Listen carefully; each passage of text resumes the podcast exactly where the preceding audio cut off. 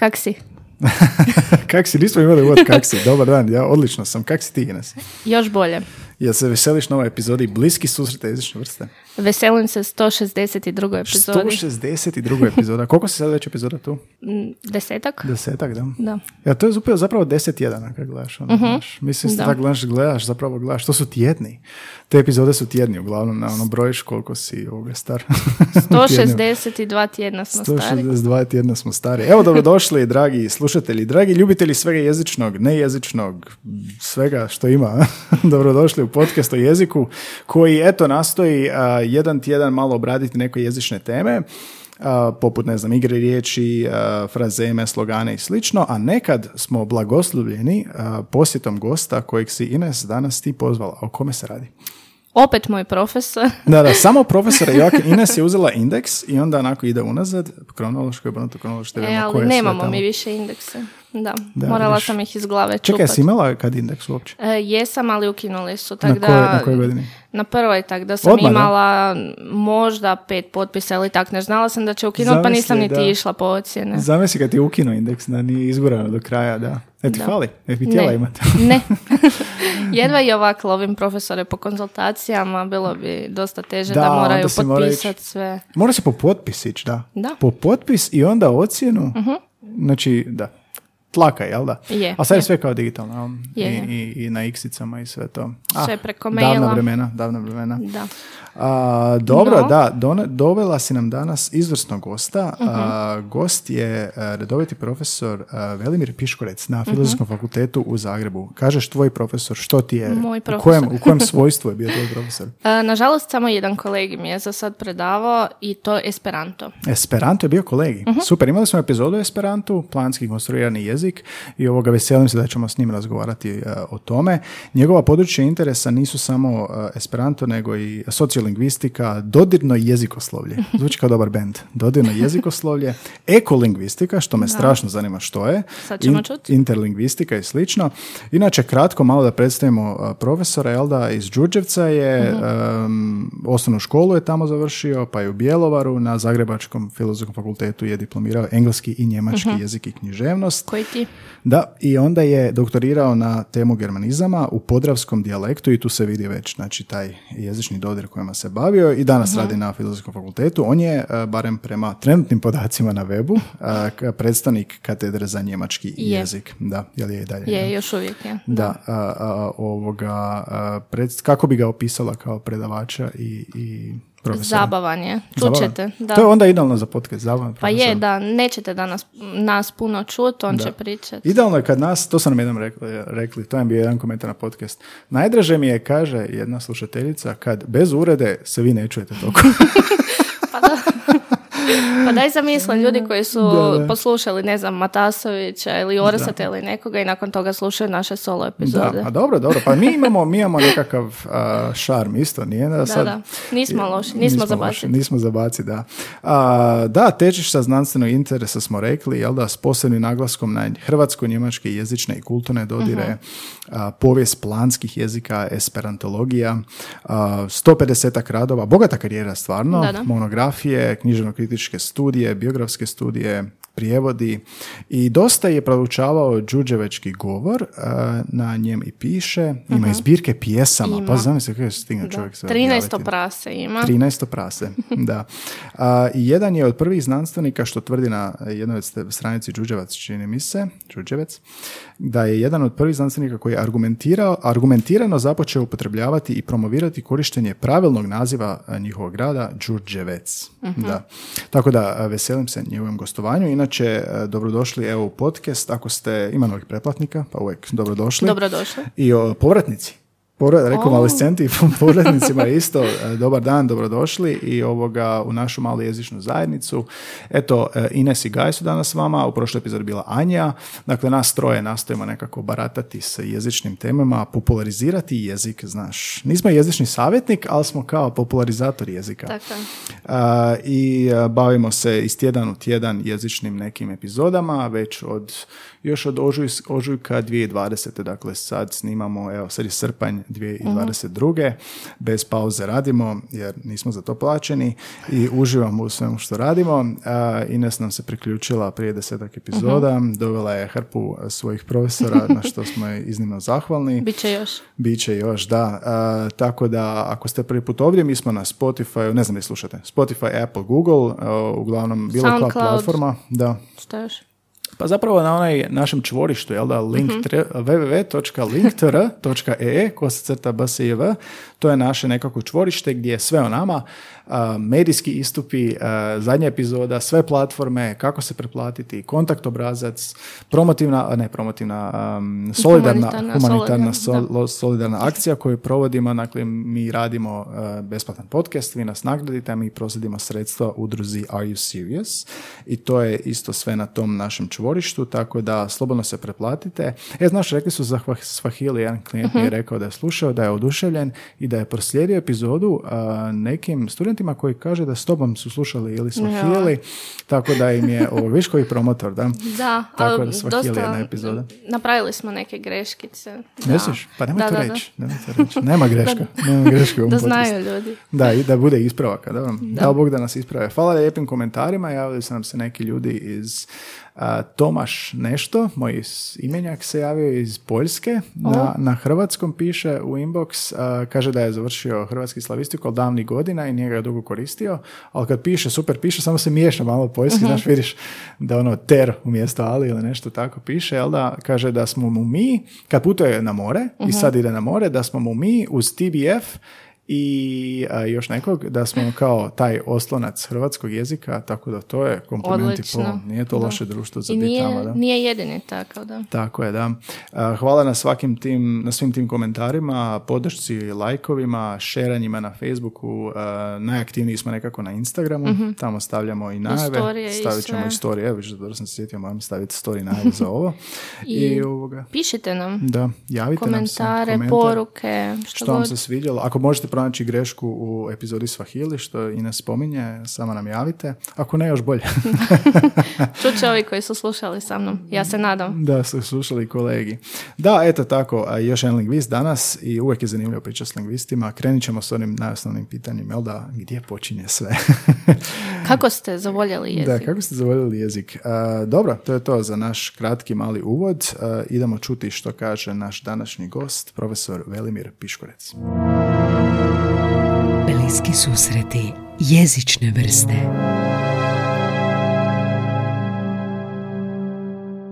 Profesore Piškorec, pa dobro došli, dobar dan. Nakon svih tehničkih poteškoća koje ste imali, konačno smo vas dočekali. Dobrodošli u podcast. Je, hvala vam lijepa na pozivu vama, kolega Tomaš i kolegice Rukelj. Da, tehničkih poteškoća je bilo raznolikih, ali onda postoji ovoga neelektrična tehnologija koja spašava ako vam usred, usred šišanja na čelavo rikne fancy em, em, aparat za šišanje.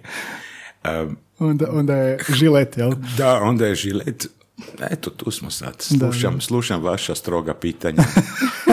e, nadam se da me ne budete pozvali na popravni. Ne, nema popravni, da. Neće biti pitanja puno, nadamo se. Dobro. Biće, biće, biće vrlo opušteno. I krenimo s jednim opuštenim. Evo, dobrodošli u jezični podcast. Uh, Hvala vam što ste i pripremili se. Jedan od rijetkih gosta koji se zapravo pripremio za našu epizodu, pogledao, poslušao. Uh, profesor, uvijek nekako krenemo s lingvistima onako od početka uh, jezične karijere, profesionalni neki, nekako usmjerenje, pa gdje počinje vaša ljubav prema jeziku? Gdje, gdje se rađa ljubav koja vas je kasnije dovela do ovog što smo rekli u uvodu? Ljubav, e, ljubav prema jeziku. Ja nikad nisam razmišljao da volim jezik. Jednostavno, meni je jezik bio uvijek e, zanimljiv dio života i gledao sam ove prijašnje vaše podcaste, ono uvijek pita i to je kolegica me Rukelj pitala kaj je meni jezik, jel? Da, da, da. Onda sam si ja mislim, ja sam, mislim da sam vam rekao život, jel da? Je, Da, i to- onda to vidim na da je to kraju rekla. opet. Da, da, onda je to rekla jedna od kolegica, drugi su govorili razne, razne, Da, da, da, razne da, da, riječi. sve Bilo bi zgodno napraviti malu analizu toga. Dakle, meni definitivno je život, jer e, bez jezika ništa ne mene zamisliti. Kao klinac e, živio sam, dakle, rođen sam u Đurđevcu, e, živio u obiteljskoj kući, baka, deda, tata, mama, mlađa seka, ja, jel, određeni broj godina ono, koji se udžbenika za prvi razred osnovne kak izgleda tipična obitelj. E, mama, tata radili, nije ih bilo doma, baka, deda doma. Oni su doselili iz, iz Lepe Grede, to je mjesto pokraj Ferdinandovca, takozvani Konaki, odnosno u prevodu na slavonski Salaši, jer samo se to tako zove u Podravini.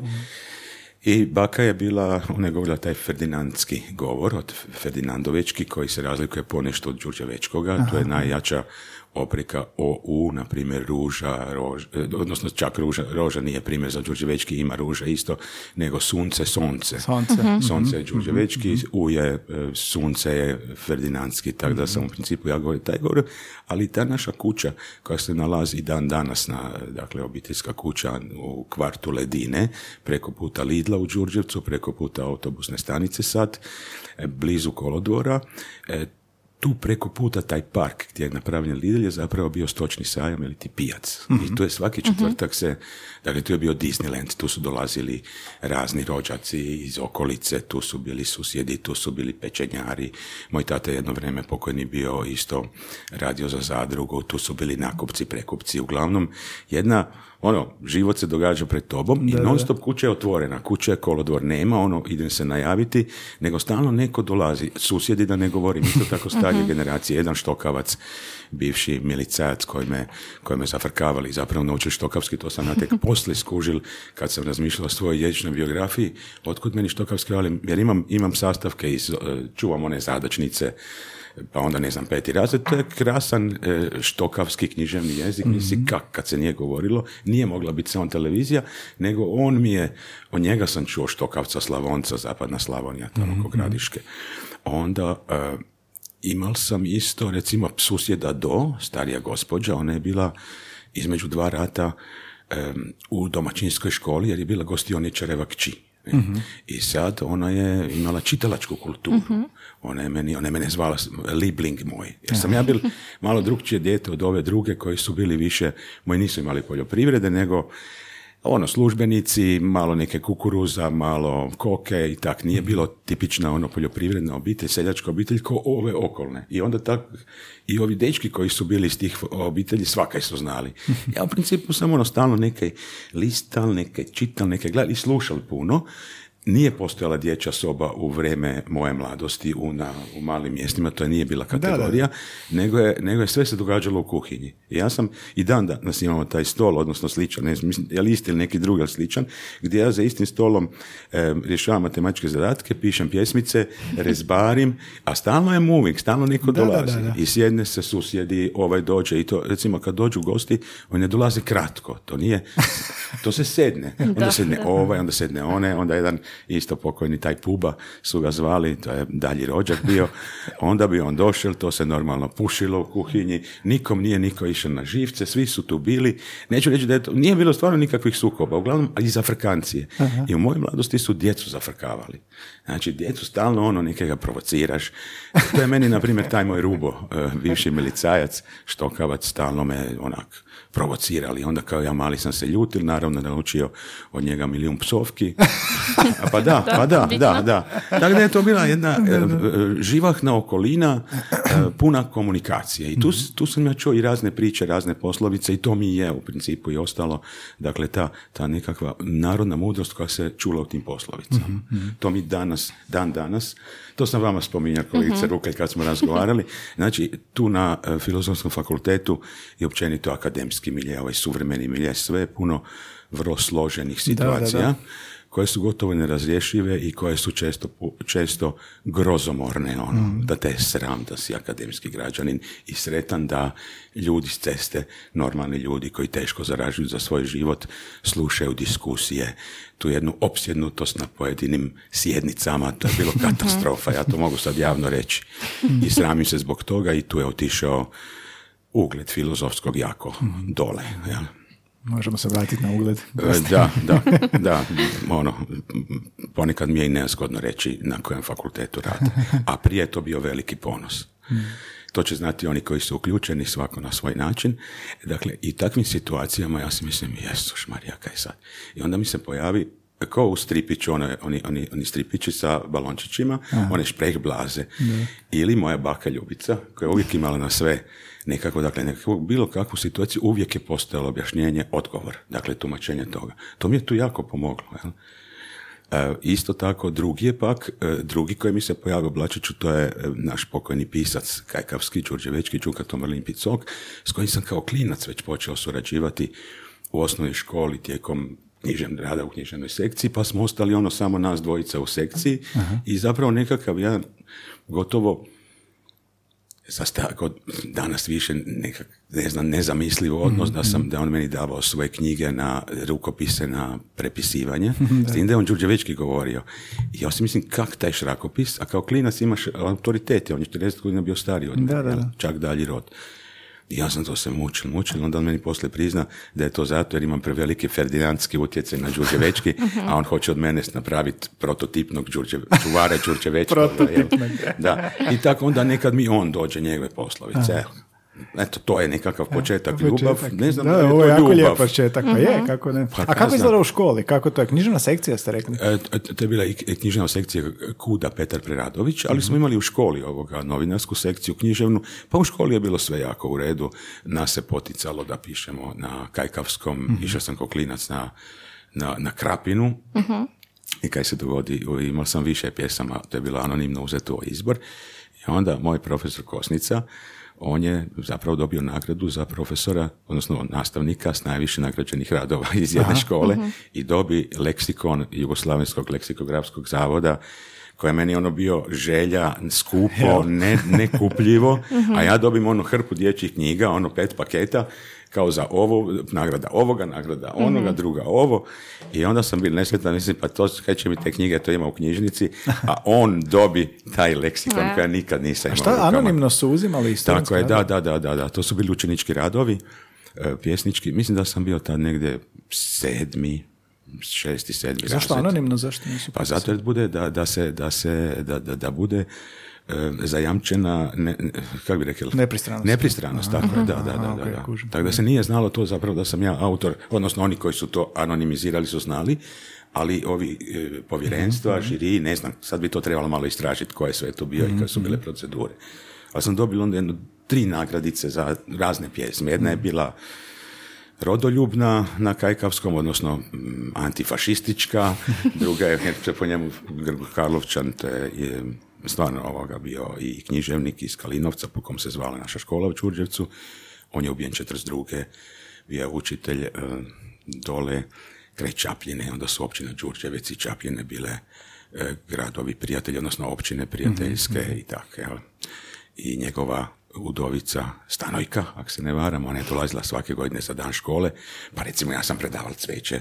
Aha, I tako, to je bilo dosta tih, dakle tak nekakve i dosta je bilo tih etno pjesama, a na Štokavskom imam dosta upravo tih o Titu u petom razredu pišem jednu, e, zapravo odsjećam, to sad poslije kad sam se bavio litanijama, odjek litanija, što je Tito, Tito, to je cvijeće proljetno, Tito, to je djetinjstvo sretno, Tito, to je polje zasijano crvenim makom, Tito, to je sreća u oku svakom i tak, jel? aha, super, sjećate Ne. se svega. a? Pa dobro, to ja, ja sam e, arhivar, pa onda imam to i to sam isto u jednoj, jednom nepretencioznom sastavku e, 2005. zove se autobiografske bilješke o ideologizaciji mladih u socijalizmu, pa sam onda iščitao te pjesme. Da, da, sunčanim stazama se zove, to je naziv našeg časopisa školskog bio.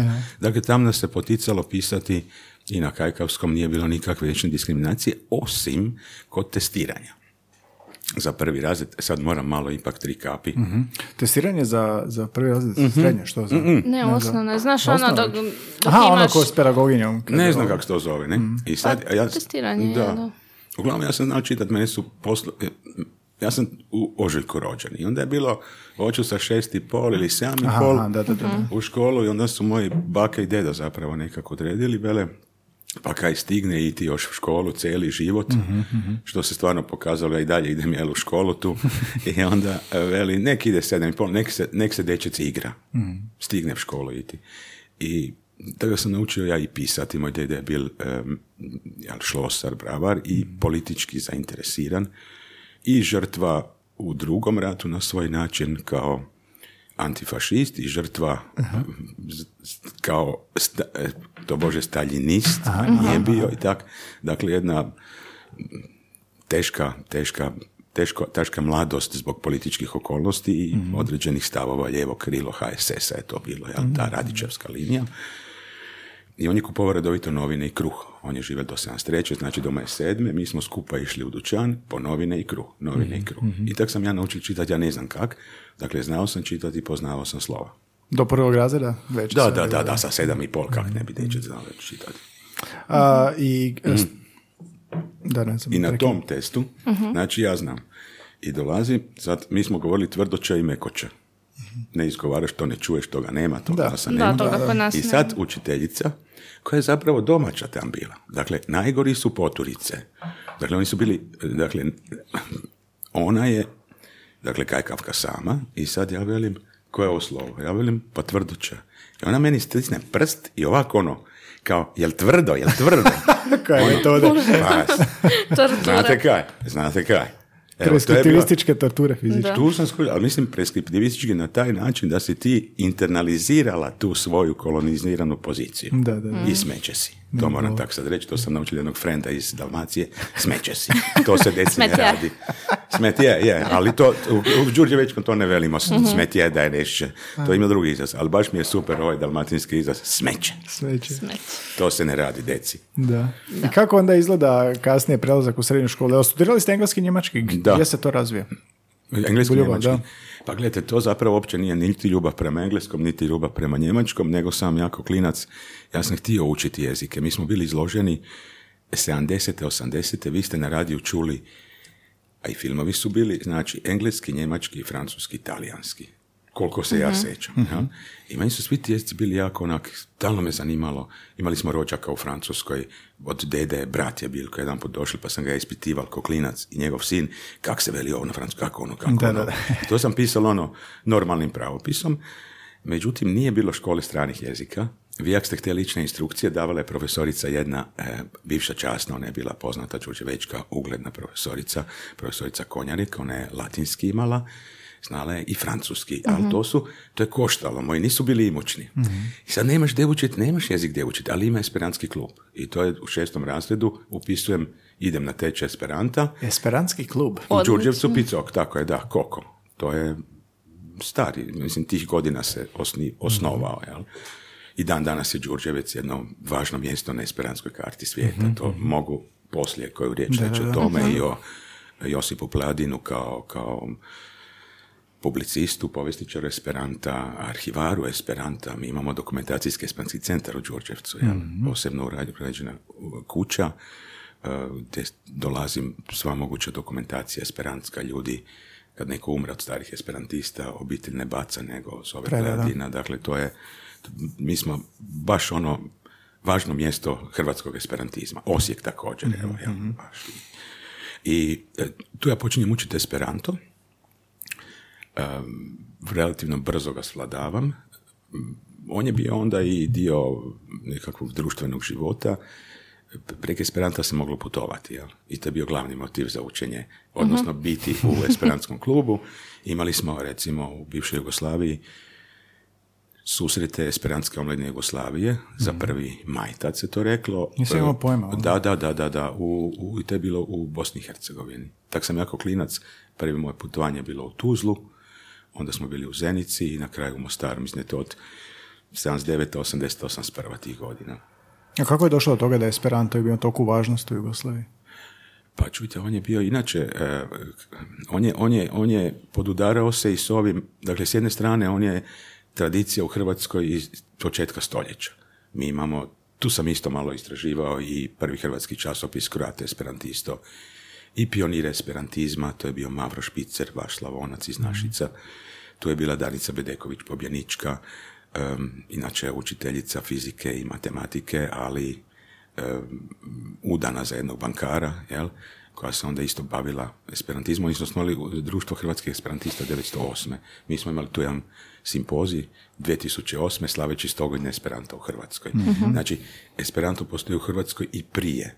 A pogotovo, a onda nakon drugog rata on se potpuno je podudaran s ovom internacionalističkom politikom, svi su ljudi braća, em, međunarodna komunikacija koja nije u znaku jezičnog imperializma, nekog etno jezika i tako. Jel?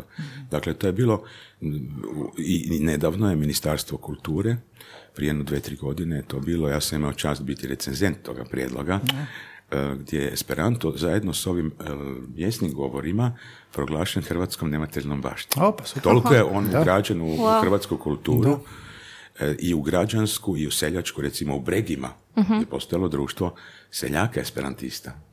No, Da. I onda ovoga bakice su znale ono, to je moj pladin rekli, i oco, jel, moj učitelj i prijatelj sad, na kolodvoru u Koprivnici, bake ono idu na plac i razgovaraju se na esperanto.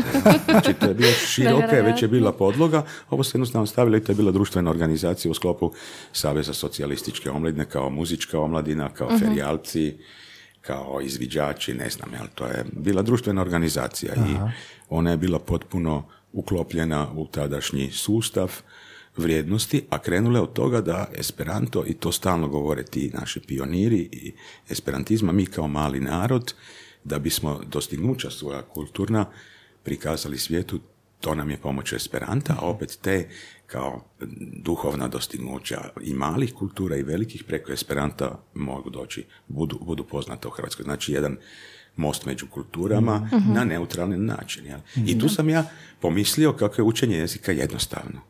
Teško se zeznuo. Da, Esperanto je Esperanto, napravljen tako da bude lagan za naučiti. Da, znači moja ljubav za, esper- za njemački i engleski, ona ne postoji. Postoji moja ljubav za strani jezik, Da, da, da. misleći da je učenje stranog jezika e, jednostavno, zanimljivo i stvarno me to obogatilo kao klinca. Recimo, mi smo imali a kao neću Hrvati, ajde općenito tada u bivšoj jugi, stanje stranog jezika je bila ono ekskluzivna priča.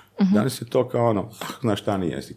Gotovo, Da, mo- moraš je bilo. pa bilo je, ali nisu ljudi govorili strani jezik. Fučkaj školu, mislim. Škola Pa i te sad nije isto, naučila. kol- koliko škola Škola nauči te nije djecu naučila. njemačkog. Ne, ne. Ništa. Škola nije naučila i onda ako je neko, i, dakle, studij jezika se jako cijenio. To je bio elitni studij, u, zna, ono, studira jezike. Međutim, vraćam se na opet na Esperanto i tak ja e, i puno sam se dopisivao kao klinac s jednom bakom iz Argentine. Imam ja sva ta pisma, čuvam. Ekipica, ono, znači ta, ta, ta, ta e, dopisni prijatelji, kako se to bi sad reklo, Brieffreunde, to se Da, da, njemačkom da. veli. Ja. Pen, tako je, to se jako puno prakticiralo i unutar Hrvatske i Jugoslavije među vršnjacima. Vi pošaljete oglas u neki časopis, recimo studio, želim se dopisivati s vršnjacima iz, ne znam, o tome i tome, skupljam, ne znam, razglednice, Da, da, značke. sjećam se ja toga. Jel se vi sjećate Modra isto lasta toga? mislim da isto ima. Vjerojatno, dakle, tak sam ja poslao moj, moj e, taj, tu anoncu u jedan kineski časopis, zvao se El Popola Činio, bio sam pretplatnik, to je bilo jeftino, i meni su se javljali ljudi, ja sam se dopisivao na Esperanto, jel? To je zanimljivo. E, dakle, u ono vrijeme mi smo stalno imali neki respekt kao frkati, je stranci su bolji, ono kao joj, ono kao joj. Ma i dan danas malo ima taj postkolonijalni Da, da. ono, element, a meni to nikad nije bil problem. Kaj? Švabosi, š- ono, Njemaci, ovo je e, Amerikanac, ovo je Litvanac, ovo je ne znam već kak, kako je narod. Dakle, nije, nikad nisam, to mi je, to mi je dao taj Esperanto s jedne strane, tu otvorenost i neproblematičnost prema stranome, da se ne diviš tome, a kao svojega se sramiš. Tako da, i, i onda je krenula srednja škola, išla mi je matematika, to je bilo matematičko-informatičko usmjerenje u Bjelovaru, treći, četvrti srednje. E, tu sam učio onda, tu smo mi morali učiti engleski, svi koji smo učili bilo koji drugi jezik. Znači, nakon šest godina njemačkog učiš e- engleski za početnike, engleski s naprednima i engleski struke. Aha. I tu je bila jedna, ona je nažalost pokojna, profesorica Vesna Grganić. Dakle, to je bila znači uzor profesorice, duhovita, otvorena, zafrkantica, moderna. I meni je dala onda između trećeg i četvrtog isto američke gramatike. No, ja sam krenuo učit, kaj sad? to mi je prilike, jer sam već skužil da kaskam, već engleski ono postaje važan svjetski jezik. Recimo, mene, ja engleski nisam učio preko glazbe, ono kak je jako puno ljudi slušalo glazbu na engleskom, meni to nije niš bilo relevantno. Pardon. I onda bilo je sad, hoću studirati matematiku, a išao sam na natjecanje i solidno mi, mislim, to mi je išlo jako dobro. Moj profesor matematike, koja je druga važna osoba, možda prva važna osoba iz učiteljskih, tih, iz učiteljskog, s učiteljskog Olimpa, Nikola Slavica. Vrhunski učitelj matematike u Čurđevcu, inače dalmatinac iz eh, Šibenik, okolica Šibenika on je sa mnom radio pripreme za natjecanja, ono, coach, to je filmski bilo. On bi meni dao zadatak koji sam rješavao po mjesec dana. Inače je bio strogi i zafrknut spram drugih učenika, ne? A meni je, ja ga imam, i hvala Bogu danas je živ i zdrav, jel? E, on je bio najnesretniji čovjek na svijetu kad sam ja upao na filozofski i položio, i položio engleski i njemački, što je bilo zapravo, ja isto se nisam nadao. Postojala je jezična škola, recimo e, u Zagrebu, to jezično usmjerenje. Ja sam bil matematičko, nikad vani. Nemaš, imaš rođake u Njemačkoj, ali ne govoriš, nisi bio kod njih. U Engleskoj Americi samo sam bio i danas na proputovanju za Irsku. Znači, ono, iz jedne, dolaziš iz, neću reći siromašne, iz prosječne obitelji koja nema lovu slat decu na tečajeve u Oxford, kaj su neki mogli, jel? Nema, nema lovu e, platit mu tečaj nekakve instrukcije, nema lovo kupiti mu onaj lingvafon, one kasete recimo za E, da, učenje mhm. jezika. Znate, to je, to je sve bilo jako, to je bio dio luksuza. I onda ovo, preko gramatike, naravno matematika, mi smo imali tad naravno, su ljudi bili pametniji, i prijemni za filozofski, uistinu se polagalo za njemački, njemački, za engleski, engleski, Da. a ne ovo čudo što je uvedeno na filozofski, čega kultura. se isto sramim početkom 2000-ih, da je isti prijem, da se ti ne mreš pripremiti. Dakle, potpuno, i to je sramota, da jedan filozofski fakultet dođe na, na- da, da mu padne nekom tam na pamet, da svi, da se nemaš kaj pripremat nego što znaš. Dakle, kvizovi su bili. To je isto, tu je krenulo, tu je krenulo filozofski dole. Ali dok sam ja pisala taj prijemni, to je bio kao IQ test. I to je bilo dobro, to je bilo Da, super. Imala da. sam, imala sam više bodova od svih koje poznam i prošla sam Znam. skroz ono... Mi smo imali Da. prijemne, mi smo imali njemački za normalnu njemački. Ali da. ne, mi smo imali za njemački kao matura iz njemačkog, ali ta matura Mhm. je sprdnja. A dobro, matura, državna matura već. Da, državna Da, da, matura. da, Mislim, to stvarno ko, ko ne položite. Imali ste prijemni, jel da? Imali sam prijemni i to je bilo napisano, ta i ta literatura. Ja sam, ja sam naučio gramatiku, naravno. Ja sam se, ja sam, kako bi rekao, bil ono, utrenirani učenik onoga što mi daš da naučim, jel?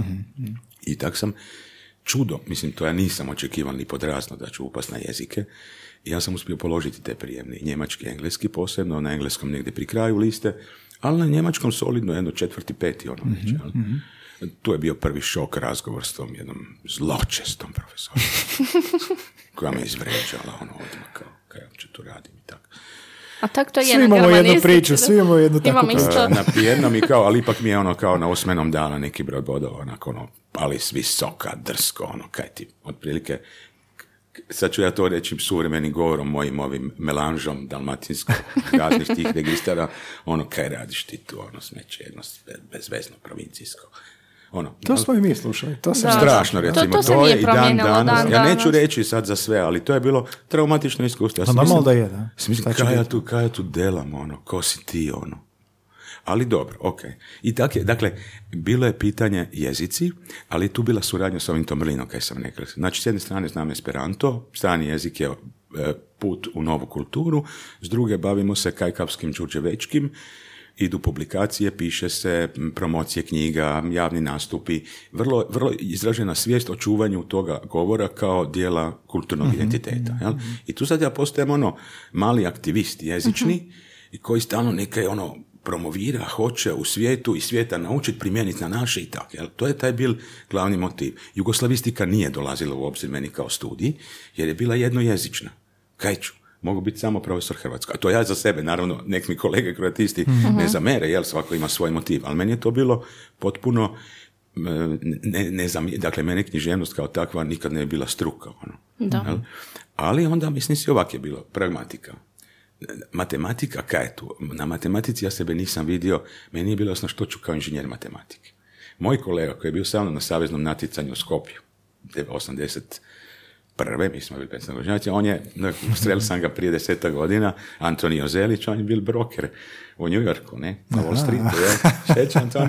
A ja, ja, ne, ja nisam to znao kaj možeš sve s matematikom. Meni je bilo daj mi zadatak, problem, pa ću ja razmišljati, rešiti ga i tu staje priča. Nisam se vidjel, nisam znao što radi inženjer matematike, a profesor nisam zapravo htjel biti, nisam imao taj, ono, tipično učitelj, nastavnik i tako. To nije bila moja, moja želja.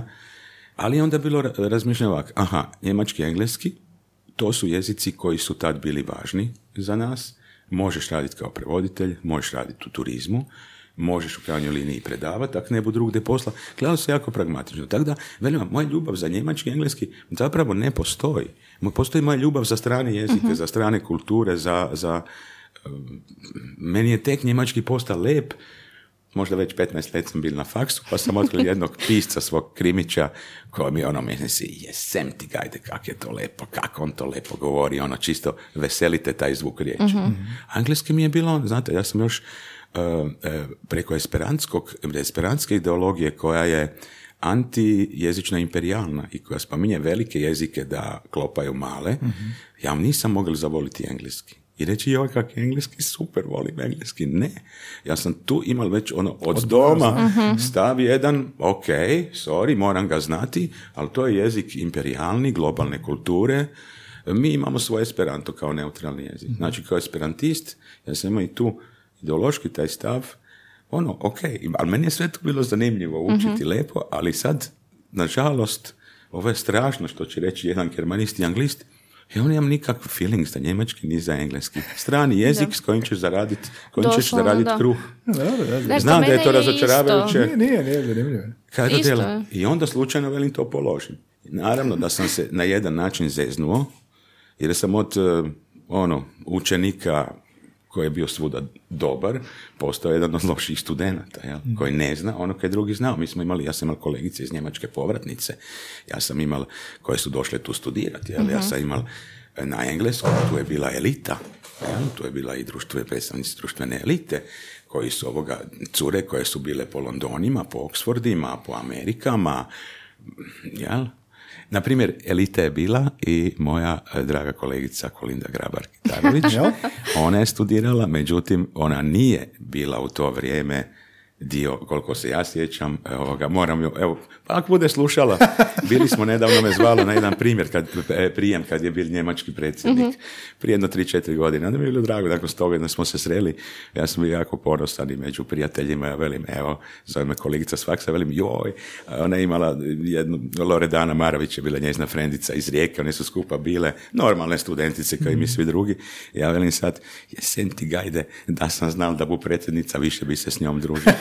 Čak, sam, čak sam jedan put prepisival od nje na sintaksi, jer sam radil prekletak ovo dić. I sad smo imali sintaksu kod Ivire i Kalođere, to nisam stigel niti naučiti, niti nekak je to bilo ono malo fru fru gradivo, a gdje ja sad stignem, onda ono kao malo gleda, ali ne, to ona neće znati, to se ja sjećam, jer su ona bila uzorna studentica, jel, ali velim, ona je imala recimo fini izgovor, kad smo imali e, jezi, ove izgovorne vježbe, kak je to bila u Americi u školi, da, s čim se pohvalila naravno američka škola, mm. ali filozofski fakultet ne. Filozofski fakultet se nije pohvalio s tim da je nje, e, njegova e, alumna, predsjednica države. A onda u Teksasu srednja škola, ono, ono breaking news, Mm. Eto, to samo govori opet o nama. Ali baš smo još, e, kad prekjučer smo imali sjednicu fakultetskog vijeća. A, vi ste u vijeću, i, nisam znao. Da, da, da. Ups. I, Onda moram pasiti kaj govorim. Ovaj, Što se snima u podcastu ostane. baš je jedan profesor sa psihologije komentirao kako se filozofski ne hvali time što smo mi zapravo drugi fakultet po, po broju prijavljenih studenata. Znači na našu psihologiju, mhm. a vjerojatno i na, na druge studije se prijavljuje skoro najviše ljudi u državi. Dakle, mhm. pravo je ispod nas kao, mhm. kao prvi izbor. Dakle, puno više ljudi stavi e, psihologiju i filozofski na prvo mjesto na postani student nego što stavi recimo pravo. Ili ekonomiju, ne znam šta. I Osijek ima isto svoje boljke da, da, se ne hvale, da, da, nema, recimo bi. alumni klub je mi jako problematičan, e, imaju Ma, drugačiju Da, ideju. mi ga gotovo i nemamo, jel? To Da, stalna nema priča. Ali to je u Americi, to je svugdje, to je najvažnija stvar. Ti, ti, pa da, ti pa moraš, da, pa da. ti pozoveš te studente, ti pokažeš evo šta možete, evo šta ćete biti, ili ono, financiranje nešto, to su kasnije Da, bogati ništa, ljudi, ne, neka donacija, ovo ono. I tako, uglavnom i onda sad, kad ste me to pitali, znači sad se nađe među, a čujte, slabijim studentima, ne zato kad nisam učio, i to je bilo baš na jezičnim vježbama. To je isto jedna od tih Solimpa, profesorica Gertruda Postel Božić, vaša esekerka porijeklom, jer Slavonka, ovoga, ona je s tetom živjela, ona je ostala e, u ratu bez roditelja, jedna vrhunska pedagogica, duhovita, zafrkantica i, i fokusirana, angažirana oko studenata. Prva godina, znači ja položim jezične, ali imali smo nešto što se zvalo Nachherzählung. Znači čitati sastav, tekst, ti radiš bilješke i moraš napisati sastavak. To je meni bilo mission impossible. Ja. I tu padam. I sad veli ona meni, isto imalo ovaj naglasak piškorec kao i vi, slavonski, znači je piškorec, jel? Ovaj kajkavski, norm, ono, norma, moj normalni. Veli kolega Piškorec, vi ste mi jako marljiv. Znači kolegice sve koje su bile kod nje da imale tu intonaciju, vi ste bili jako marljiv, vi ste to sve, sve, sve super ste mi napredovali, ali kolega to za drugu godinu još nije. da, ne može kao veli ona, dajte. I sad si ja mislim, kaj, skubim stipendiju, gubim dom, em, da ništa, ja sam bil stvarno ono na rubu, mislim, kaj ja to radim, ono. No, to je stvarno preteško, nemam ja, zeznul me taj Esperanto za koji sam, preko koga sam pomislio da je učenje jezika. Jednostavno, e, zeznulo me to kaj, sam, kaj su imali prijemnik koji je stvarno si mogao naučiti što su tražili, a ja je govorit ne znam, jer ja nisam imao jezičnu praksu, nikakvu inojezičnu. I onda je ona predložila, veli, ili idite u Njemačku nekim rođacima, tam radit, bilo kaj, ili na more. I tak je počelo zapravo, to je godina bila univerzijade, 87. Nastava je trebala mjesec dana kraće, i ja sam onda prvo zvao General Turist, nisu trebali, ali onda Kvarner Express u Krku, odnosno opatijska firma, velika turistička firma, i onda su oni tražili turističke vodiče, tako sam svih godina sve ferije provodio kao turistički vodič. Na kraju sam radio od 90. kao turistički predstavnik u Puli. Ostale godine na Krku, izleti svakodnevno s turistima, Njemci, Englezi i drugi, i na ta dva jezika zapravo vodiš izlete. I tu sam progovorio. Jel? Plus da je nastava bila na stranom jeziku, jer to vam je poznato. I tak je to nekak, a profesorica onda dala jasne naputke i onda sam slijedio, bio sam sve četiri godine studija kod nje, rekla je u Goethe institut otići, imate neke kako zove stil Wörterbuch, to si kupite, to je onaj jel, sintagmatski riječnik. da, da. Danas to nije kategorija, ma je, jer to imaš na Google, Google je veliki stil Wört- Wörterbuch.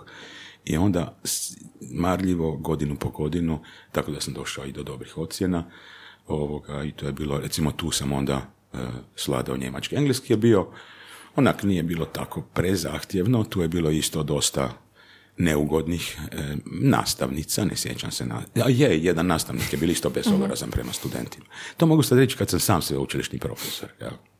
A zašto je taj, taj ja sadizam? redovito. Kužim, zašto, Ma, zašto je to uvijek ta potreba bila? To je, ja mislim da vi postavljate ontološko pitanje dobra i zla. Mislim, to, to ne mre Papa Ma. Franjo odgovoriti. Ali dok usporedim svoje dvije studijske grupe, germanistiku i lingvistiku, ja toliko volim ići na predavanja na lingvistici, volim ići na konzultacije k profesorima, volim pričati s njima, sve to divno, krasno. Onda dođem na germanistiku i imam grč u želucu. A dobro, to sad Užas. nemojte sad, ja sam isto na germanistici ima. Dobro, dobro, ste- To je to. Ne, Ne. veliki su zahtjevi, dobro, kako ko i te, te, te metode. Jedan put mi je rekla profesorica, znači ja položim jezične vežbe i ono sad čekamo, strepimo na engleskom, nekakva trojkica bila. I ona veli, hm, nevjerojatno položili ste. Aj, je to odgovor, je to, je se tak razgovara s mladim čovjekom? Jel? Ja ne znam kam to spada, to spada u, to spada u, u pitanje... To je neki e, sadizam, to je nešto. to je, to, to je zlo, to je zlo, to je zlo u čovjeku, jednostavno to je teološko pitanje. To nije, to nije pitanje struke. Pazi, to ostavi trag na čovjeka, ne samo onda, nego godinama da, da, kasnije.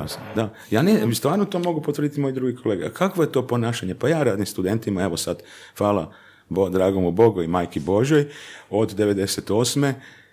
Pa ne znam da li sam ovoga, pa ne, ne, ja ne znam da sam bio možda, Je, jedna mi je kolegica malo digla živec kad je plagirala, a bila je moja miljeni, mislim, draga mi je bila, Mhm.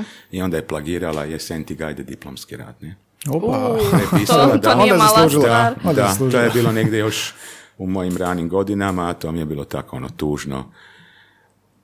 Dobro, o tom potom, to je sad nebitno, ali ne, ne sjećam se da sam bio ovoga drzak prema nekome ili, ili ne znam, evo, vi ste bili moji studenti, Da. ali- pa uvijek smo ono pristojno se razgovarali. A nis, niste baš prototip profesora na germanisti. A joj, meni, pa To je kompliment. Da, da, pa to je ne, kompliment. nećemo tak, ne, pa to su moji kolege dobri i ne, neću, ne, ne. Ja govorim iz svoje biografije kakvi su nekad bili, a ne mogu sad to da vi imate, da ste vi gost sad, onda vi možete reći pak za sebe. Ali ja, ću, ja govorim o prošlosti i onda. Jel? Tako da taj engleski, ono, nekak, je- ne, taj engleski, neću reći, recimo, tu su mi bili highlightovi, e, profesorica Cigla Žanić svojim pristupom teoriji književnosti i povijesti književnosti. Znači, koja renesansna, koja renesansna pojava, jel? velika, velika stručnjakinja u mirovini, profesor Kalođera kao jedan veseli, veseli jezikoslovac, anglist, e, dalmatinec u Zagrebu, znači od njega sam puno naučio od sociolingvistici, ajde moram spomenuti onda od, pa i germanistički mi je više ostalo ovo, i tu je bila solidna naravno, jel ova lingvistika, ona je bila ono e, više klasična, osim malo kod profesorice Glovacki Bernardi uvod u jezikoslovlje, uvod u lingvistiku, ona je već uvela kolokvije i tak, ja? tu se znalo što treba naučiti, treba marljivo učiti. Profesor Žmegać je bio naravno veliki predavač, ali e, što se tiče baš ovoga, na primjer, baš tih, tih teorijskih predmeta, meni je tu baš ova anglistička linija, književna teorija i kod Janje Ciglažanić. Kod nekih je bilo katastrofa. Ja? Evo, to mogu reći. Dakle, jezik sam, kak sam ga naučil, nekak pomalo. E, sam ga sad zavolil, pa kazna. Pa, me- me- Da, da, a jel da. možeš voliti, jel možeš voliti jezike uopće je pitanje. Volim, Pa da. znate koji je meni lepi jezik? Francuski, na primjer. Talijanski mi je predivni. Išao sam mjesec, e, na prvi tečaj francuskog u Alijansu nakon jednog kongresa 2005. germanističkog svjetskog u Parizu, ali onda dalje je to išlo u ovom smjeru, vi kolega Tomaška imate, znači odjedanput pojave se na drugom stupnju nekakva razna, razni nivoi, razne persone i onda to zaboravi, ne?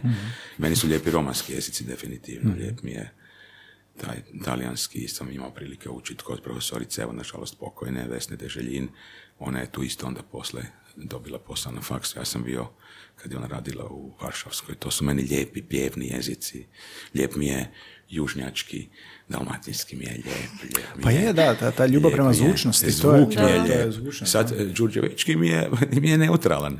Kak se, mislim, lep mi je, ali lep mi je, lep- meni su lepi svi na neki način. Meni nisu, ali baš volim te kajkavske. Da. Nekak baš me lijepo zvuče. Meni je sve lepo, meni je Da. lepi hercegovački, bosanski mi je lepo slušati. Imam e, gazde koji su živjeli u Sarajevo, jel, godinama dole u, na moru, u Makarskoj.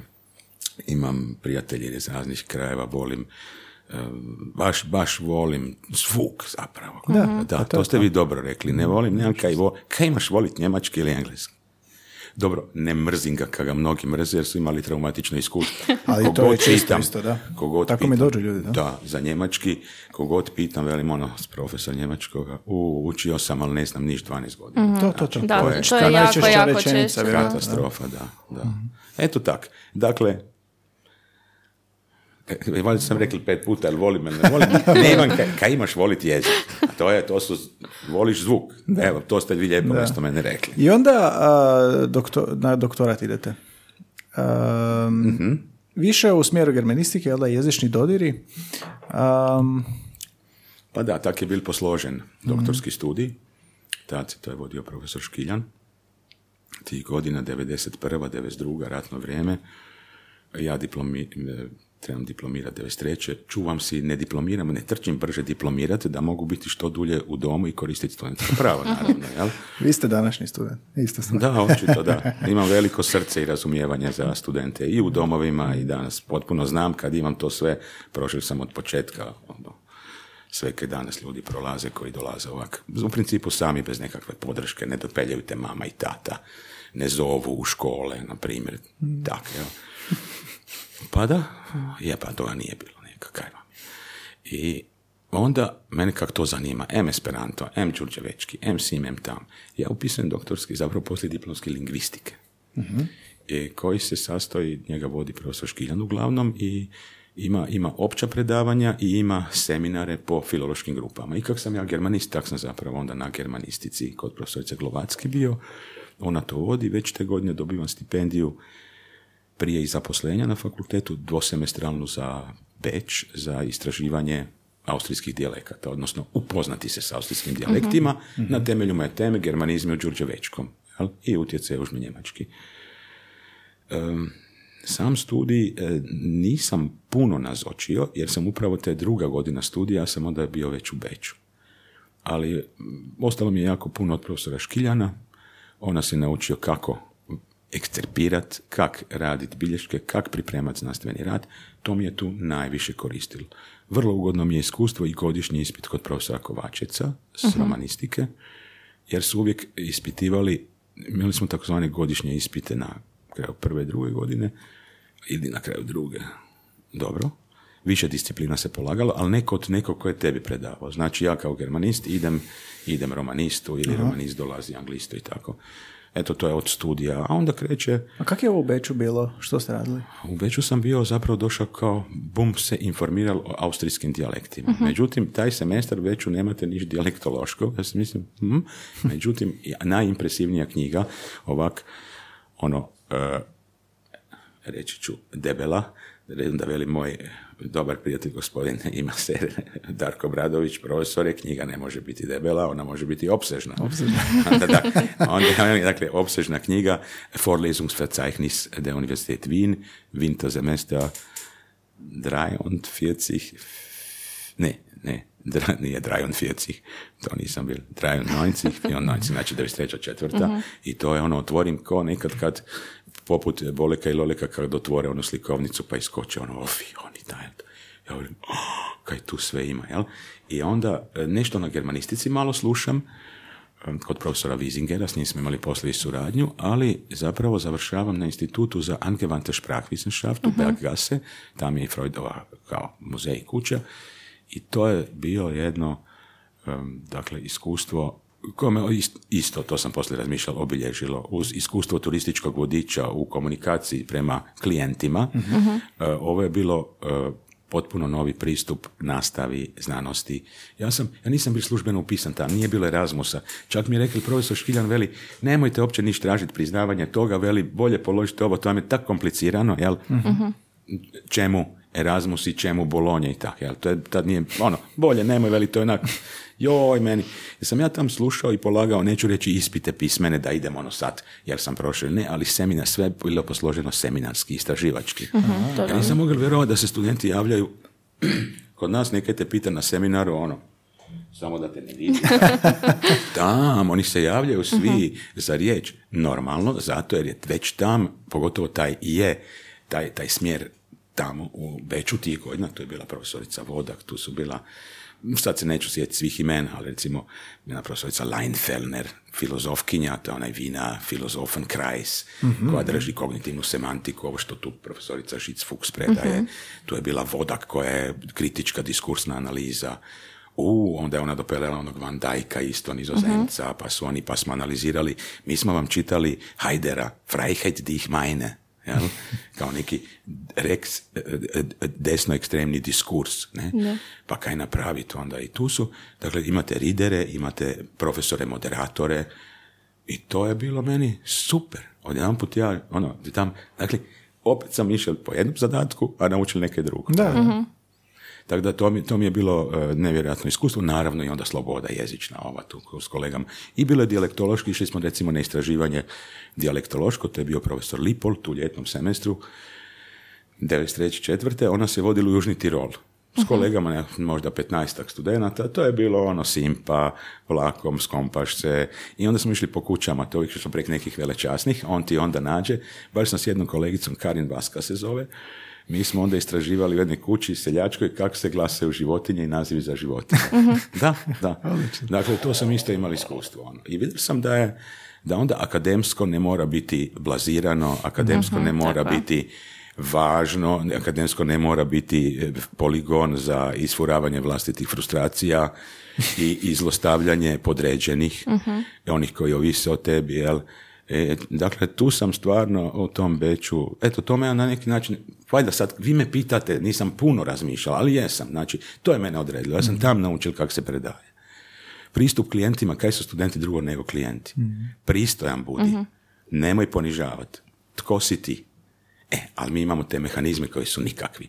To sam ja rekli kolegice Rukelj kad su bile one drame upravljačke, ja sam rekao studentima na vijeću. Rekao sam, dragi kolegice i kolege, vi ste tu sad za razne opcije, ovi budu dobili vlast na fakultetu, oni budu ovi ovako, oni onak. Sva su ta deca izgorila, jedna krasna studentica, neću imenovati ime. Ja sam rekao, a kad vi dobite povratnu informaciju vaših anketa? Kad dobite? Niko nije imao kaj reći, zato jer se ne dobe. Ankete Da. su formalne, ništa ne dogodi. Vi ispunite, vi dobite najgore ocjene, niti dobite kakvu kaznu financijsku, niti vas ko zove na razgovor, dobite najbolje ocjene, super ste profesor, nula Sve isto. bodova, isto je. Znači, taj mehanizam naš je katastrofa. Da, to iz temelja treba mijenjati. Eto, Da. i tu je onda i to takvo, onda i ovo ponašanje je omogućeno takvim onda, takvim, takvom institucionalnom, takvim institucionalnim okvirom. Evo, završili smo na akademskom bontonu i nebo. Dobro, ali tu su dosta i studenti krivi. Pasivni su, ne žele se žaliti. Mi nikad nemamo na lingvistici takvih problema jer se žalimo uvijek. A na germanistici niko A ne. znam, ali nemaš se žaliti, jer nisi siguran da je to povjerljivo. Ma, Nema Što biste, da. što biste naučili na naše, jezik. da idemo se vratiti, e, um, e, hrvatsko-njemački jezični kulturni dodiri, to vam je Mhm. bila uh, jedan od fokus istraživanja, jel da? Što za opće, opće pučanstvo, opće ovoga slušatelje koji se možda nisu lingvisti, Mhm. što biste tu izdvojili kao nekako onako najzanimljivije, najzanimljivije da možemo, ovoga, da su bili rezultati istraživanja? Aha. Ja sam se bavio posuđenicama, jel, germanizmi je u Đurđevečkom, tako je počelo, to je bio mi diplomski rad, to je bio onda moj magistarski rad, onda proširen na sela Đurđevečke podravine, tad e, Ferdinandovac, odnosno Ferdinand Kalnovec, se svete Molve i Virje, to mi je sugerirao profesor Žepić, koji je bio pragmatičar naš ovoga, da je e, germanističke lingvistike u Hrvatskoj, Stanko Žepić, moj cimer i mentor prvih godina. Onda ja sam rekao, taman se pojavi kognitivna. I e, profesorica Žic Fuchs dopelja jednog nizozemca koji je ono, wow, ja velim, profesore, ja ću raditi kognitivni opis, ono kao vrijeme je tunel kroz njemačko-hrvatski korpusi, ovo, ono, veli on, a ovak je on, burgerski govori, kolega Piškorec, pak bute pet, šest let čitali literaturu, nikad to ne bute napisali, ote dalje istraživati germanizme, tako. I tak sam ja njegov poticaj pragmatičan. Dobro, pragmatičan. Išao istraživanje germanizama, jel, to je bilo ono, velim, tema, tako reći, studentskih dana. Ona je otišla u širen smjeru, puno sam i mentorirao radove o germanizmima mojih studentima u pojedinim mjestima, a i suradnja s kolegom Hannesom Šojcom iz e, Salzburga iz početka 2000-ih je rezultirala i ovim zvučnim atlasom koji ste možda našli na Jesmo, internetu. jesmo. Da. E, Dakle, to je onda otišlo i do izložbe i popularizacije. S jedne strane, to je taj element koji je kod nas. Ono što je meni kao, ja, taj moj termin dodirno jezikoslovlje. Jako dobro se Da. Da, i da to smo rekli da je ko naziv benda. Jel da? Super. Dodirno Ali čim se baviš jezičnim dodirima, ja, meni kao fah idiotu ne pada na pamet ova druga eh, f- 3D dimenzija tog Da, da, da, termina. da. Onda se svi smiju, da. I, eh, pa nek su dodiri, da. Mhm. A bolje dodiri nego eh, ne dodiri. Da, da, da. I em, te, ono kaj se veli posuđenice i taj stalno, taj puristički pristup, naša tradicija, ne smiješ ovo, ne smiješ, jel tvrdo će dovoljno tvrdo, jel ovo ovak, jel ovo nije onak, e, to tu e, pada e, zapravo u vodu, jer to su riječi koje nisu posuđenice, to ja volim reći ovak i sa studentima i kad javno nastupam, da onda u Njemačkom više tih riječi nema, ako si ih posudil, buš ih natrag vratil. To su po meni oponašateljice, jel to bi bio meni precizni termin. Tako je, one koje oponašaju zvučnu sliku, najjednostavnije, one su prilagođene, one su dio, sad vi maknite, ne znam, germanizme iz Đurđevečkoga, pol jezika nestaje. Tako. Ne postoji ova, znamo da je, da je suvremeni standard rezultat jezičnog planiranja, e, izumljeni jezik na svoj način Da, krajem da, 19. da. stoljeća, pa onda trebalo izmišljavati nove termine. Mhm. To, je, to je više, neću koristiti nikad riječ umjetno jer jezik živo je energija, jel? To, je, to mi ne Plansko. volimo plansko, da. Um, valjalo bi reći to da, da, da su te riječi sasvim u redu i da su to naše riječi. Zato, jer ako ne znaš, nedavno je radio jedan kolega istraživanje u jednom zagorskom mjestu gdje opće ljudi nisu prepoznali krumpir kao germanizam. Ne? Znači, ako ti ne znaš da je to njemački, niko, neko te nije podučio, to je iz njemačkoga, ti sasvim normalno živiš sa svojom riječju. Zato ga nisu očistili. Jer, te, jer ti nisu rekli da je to to i kao ne smije se tak. Znači, to stalno jezično sudstvo nas non stop kvoca u, dobro, to su kolege Kapović, eh, jel, kolegica Sarić i kolega Starčević, jasno je, Već su dakle, detalj, sve su to rekli, nemam tu govoriti. Ali eh, valjalo bi reći i to da njemački u Hrvatskoj nije bio samo jezik, to je recimo bilo za vrijeme komunističke Jugoslavije i mi na germanistici nismo čuli ništa o povijesti njemačkoga u Hrvatskoj. To je jako bilo tabuizirano. Ne daj Bože tema podunavskih švaba, jel? To nikad čuo ja zapravo. Znam, tamo ima Njemaca kao nula bodova, to se nije smelo. Tek od 90-ih kreće ta detabuizacija i prije se to uvijek zvalo, nazivalo germanizacijom, germanizacijom. Nije sve bilo germanizacija. Njemački je bio i lingva franca. Jel? Dakle, tu je ta naša i, i, i o tome je pisao puno kolega Novak, on je isto bio gost kod vas, jel? o ilircima, to je više jezičnosti i novom jeziku, ali dakle, e, kontakti s njemačkim područjem, ja to imam i sa studentima, taj povijesni dio, njemački u sjeverozapadnoj Hrvatskoj, jezik školstva, recimo u Vojnoj krajini, gdje spada i moj Đurđevec, jel? razvoj školstva na njemačkom jeziku kao jedna e, ipak razvijeniji dio od onog e, ne vojno krajiškog, jel? Gdje se tu isfuravalo, tu je htjela pokazati Habsburgska monarhija, Austro-Ugarska, kako su, odnosno Habsburgska monarhija, kako su moderni, tu su dolazila ta dostignuća tehnološka, to se sve tu dakle, e, pokazivalo, to je bila jedna e, uzorna, uzorna, uzorna administrativna, uzorni administrativni ustroj, jel?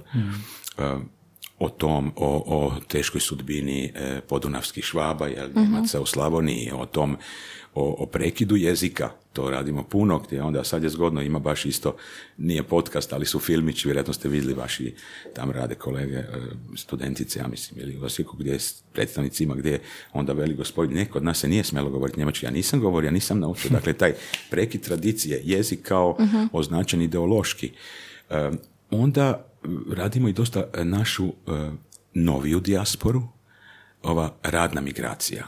Aha. S tim se bavimo kao jezične biografije, pogotovo i ova najnovija, diplomski radovi o tom postoje. Tu idemo već prema ovoj migracijskoj antropologiji, čitamo puno tekstove profesorice Jasne Čapo, jel? E, to su ta, ta nekakva područja, o čemu bi ja rekao, dakle, jednostavno su postojanje dva jezika, dva, dviju kultura, među prožimanja, jednostavno priča o susjedima. Ne, ne znam na kaj ste mislili što bi trebalo istaknuti. Ne, ovo sam baš ovo što ste sad pomenuli, migracija, ali tu govorimo i o gastarbajterima. i Tako je, tako je, da, da, da, o, ja bi rekli njemci un dviji. Da. Da, da, da, velika tema. Ali koliko je taj utjecaj mjerljiv? Pa, vi, mi moramo razlikovati naravno dvije, više, više tih e, e, razina ili ti, ili ti krugova luka, jer jedno je sistemsko jezična razina, e, koja je onda tiče se fonologije, fonetike, općega jezika, dijalekata. A druga je onda život jezika, ovaj parolke, jel, de sosir, to znaju svi vrapčići tu u Vrbiku, govorili, taj, taj e, govorni jezik, te ti, ti s- jezič, život jezika zapravo, jel? e, znanje jezika, stavovi o jeziku. Nekad imam, imao sam priliku sad imati obitelji gdje onda, e, ako je mama ili tata, ako su miješani, ako su njemačko-hrvatski brak, da se ne govori hrvatski, jer je neko rekel dete, se, dete bu zmešalo jezike. Da, da, da. I bit će zaustavljen spori kognitivni razvoj. Ne znam jeste vi to imali prilike naići na to u svom bavljanju jezikom. Imali smo slušateljicu koja nam se javila, koja je emigrirala rano, Mhm. um, Njemačku ili Austriju mislim da je, i kaže da je s bakom još pričala hrvatski. I ovoga, s vremenom kako su otišli tamo, onda se počeo gubiti hrvatski i dok je baka bila živa pričala je s njom i onda je našla naš podcast, kaže jedini kontakt još s hrvatskim koliko je izblijedio, još uvijek može razumjeti malo, to je opet na drugu stranu, ali ovoga, zanimljivo je bilo slušat kako je taj ono, drugi jezik, kao, kao da ili ona, izumire ili to što ste vi rekli da zapravo je poželjno ne govoriti. Da.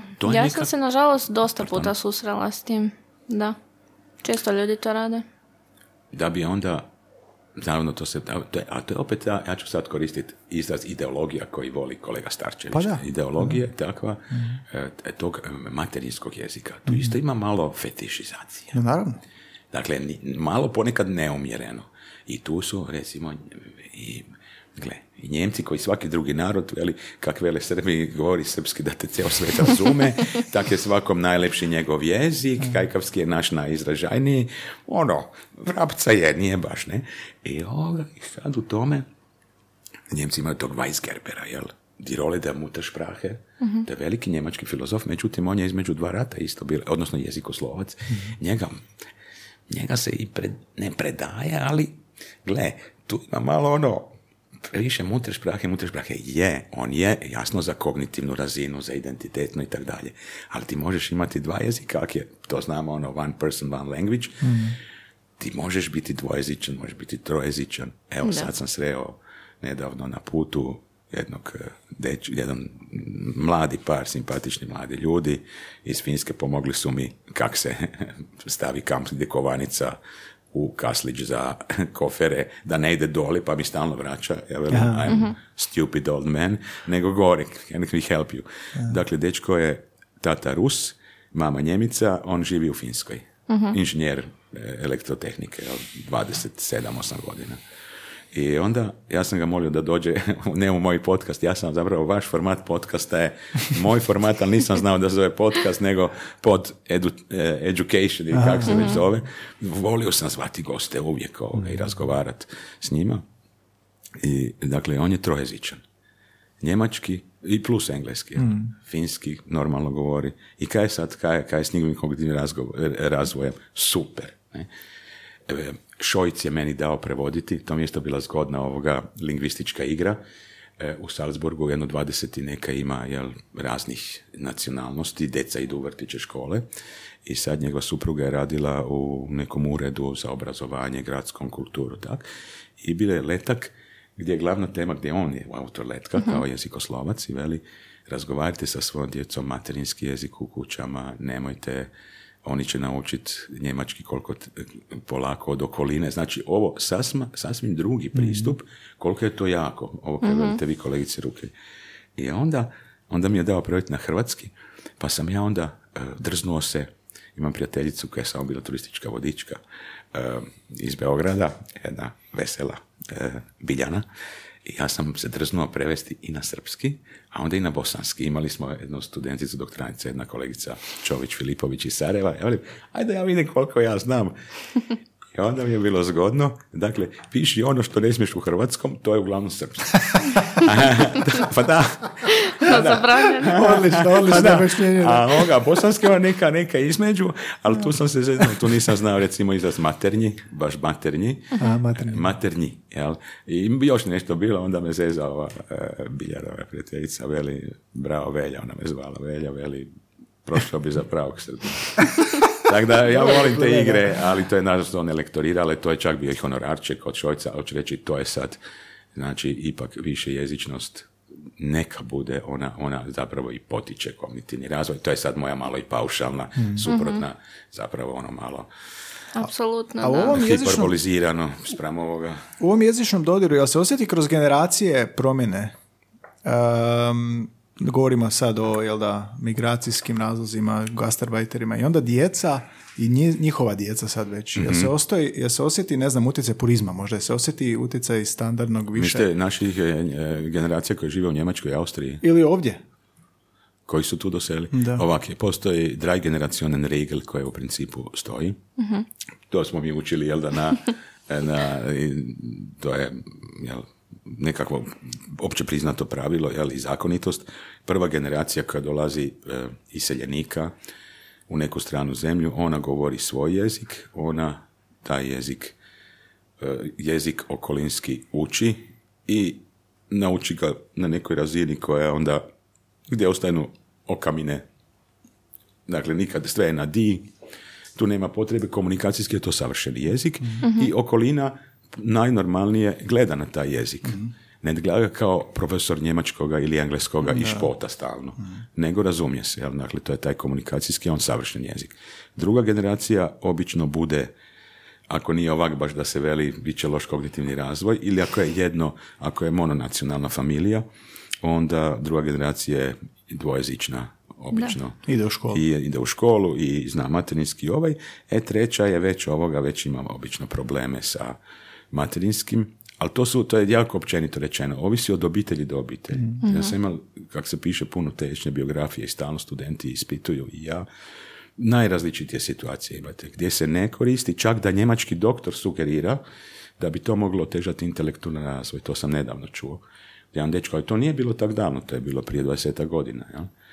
Ili drugi gdje jako se insistira i mora govoriti, ali onda međusobno govore, jer na primjer tata je hardcore rodoljub, izvoli čuvati jezik, mi moramo čuvati, čuvati svoj identitet, što je jako puno među našim ljudima gdje čuvaju i onda djeca govore međusobno kad ih starci ne čuju, a tata, onda ih tata bušpotal, govore naravno njemački ili neki drugi jezik, jer je to njihov češći jezik, ali se čuva i materinski jezik. Dakle, tu nema, naravno da se to mijenja, jel? To je ovo što je naša slušateljica javila, da. Baka, s bakom još da, ona je vjerojatno treća generacija, Da, jel da? da, da. Da, ima ih puno. A ovaj zvučni atlas eh, hrvatskih govora, inače ako nekog zanima, googlajte to, jako pora izgleda. Kliknete i onda, onda možete čuti gdje se šta ka govori. Jesi li danas Kak je- kupila mlijeko? E, da. Da. Kako je točno izgledala eh, izrada toga? Kako ste birali rečenice? Možemo otkud objasniti ste- što je- što je Da, točno, možete da. sve objasniti. Pa to je, dakle, zvučni atlas, prvi zvučni atlas koji smo radili, to je zvučni atlas austrijacizmi, germanizmi u Hrvatskome s profesorom Šojcom iz Austrije. Profesor Hannes Šojc je dijalektolog, germanist, fonetičar, fonolog i promotor dijalekata, čak je imao svoj em, kabare u dijalektu nastupa kod cirkusant i tu smo se mi nekak i kliknuli kod cirkusanti. Naime, on je došao početkom 2000-ih tu u Hrvatsku, a prije toga je bil prije dvije godine drugi kolega iz Salzburga koji je bil dosta taj profesor onak nije donesel folije da pred, kaj bu predaval, pa nas je pitali li ima tu struje, pa smo bili još nabrijani, ono kao, znači ono, i onda meni, a ovaj je imao neku privatnu situaciju da se makne nekakva bračna kriza i da se makne iz Austrije samo da nekam ode, jer inače Austrijanci o koji drže do sebe ne idu u Zagreb, ne idu u Sofiju, jel, preko Cepusa, idu u Rim, idu u London, Da, da, u da. Marseille, znači i oni imaju svoje KFNC. I tu onda kao ovi koje niko neće tam zapravo kao dojdu k nam. I sad si je prvi put kad je on mene nazval da bi se razgovarali jednom profesorica Albert, ja sam bili znači ono toliko hladan prema njemu, skoro pa bezobrazan, da ne trebamo nikakve gostujuće profesore. Ono. Uglavnom dođe on, jel, i tak se mi, to je 2000. bilo davno, skompamo i krenu bilaterale, on mi je, njega mi je poslal a ne znam ko pošle, Sveti Ante, on pošle neke kaj trebaš, a ne mreš naći. On mi ga je poslal valjda, jer je on sve znal, kaj smo mi mislili, kaj nisam znal, zaka je to takav oblik, zaka, pa to ti je ovom dijalektu tevo, ono, i tu je krenula suradnja, imamo par publikacija zajedno, I, a on je radio zvučne atlase austrijskih govora, prvo svoje okolice Salzburga, a onda i dalje, i sad je Južni Tirol i sve njemački, uglavnom on je u tom zvučnom filmu, i onda je rekao, ajmo mi sad te germanizme, to je njegov, na njegov poticaj taj zvučni atlas napravljen, znači da imamo u 20 mjesta, snimili smo 250 germanizama, koje onda su postavljeni na interakt, to u stvari ove nedinamična karta, kliknete na riječ, na primjer savijača. I onda, ne znam, u mjestu u Osijeku ćete čuti ovo, štrudla, štrudl, u Podravini ćete čuti štrukel, i tak, jel? Znači, možete čuti, ne treba više ova dijalektološka transkripcija, to je kvaka, da istovremeno rezultat istraživanja je potpuno prezentan jer je čujan. Da, da, da. Dakle, Da, to mi se normalni jako sviđa, medij, da. da. I onda on rekao, ajde napravite onda i za hrvatski bilo Hanes, ti nisi normalan, ja nemam veze s kroatistikom. I onda on, ne, ne, ne, to ćete biti super, kao nema veze, kojih šišaka, nisu se oni setili. I onda sam ja zvao moju dobru prijateljicu Ivanu Kurtović Budja, koju sam s instituta za hrvatski jezik i jezikoslovlje, dijalektologinju, onda je, još prije sam ju zvao i za govore koje je uzet u obzir kod snimanja za zvučni atlas germanizama, da imamo ipak reprezentativnost, da nije sad sve podrave na Međimurje, jedno mjesto u Slavoniji, nego da je to nekak, ono, kak je u skladu s dijalektološkom strukom. E, tu je onda Ivana e, sastavila popis od 70 rečenica za taj hrvatski zvučni atlas i u kojima su kodirane sve, svi parametri, varijable relevantne za hrvatsku dijalektologiju za slavistiku. I te rečenice smo zamolili izvorne govornike pojedinih govora mjesnih da prevedu izgovore u svom govoru. I, tak je, I to se sad e, kumulativno snima i dalje.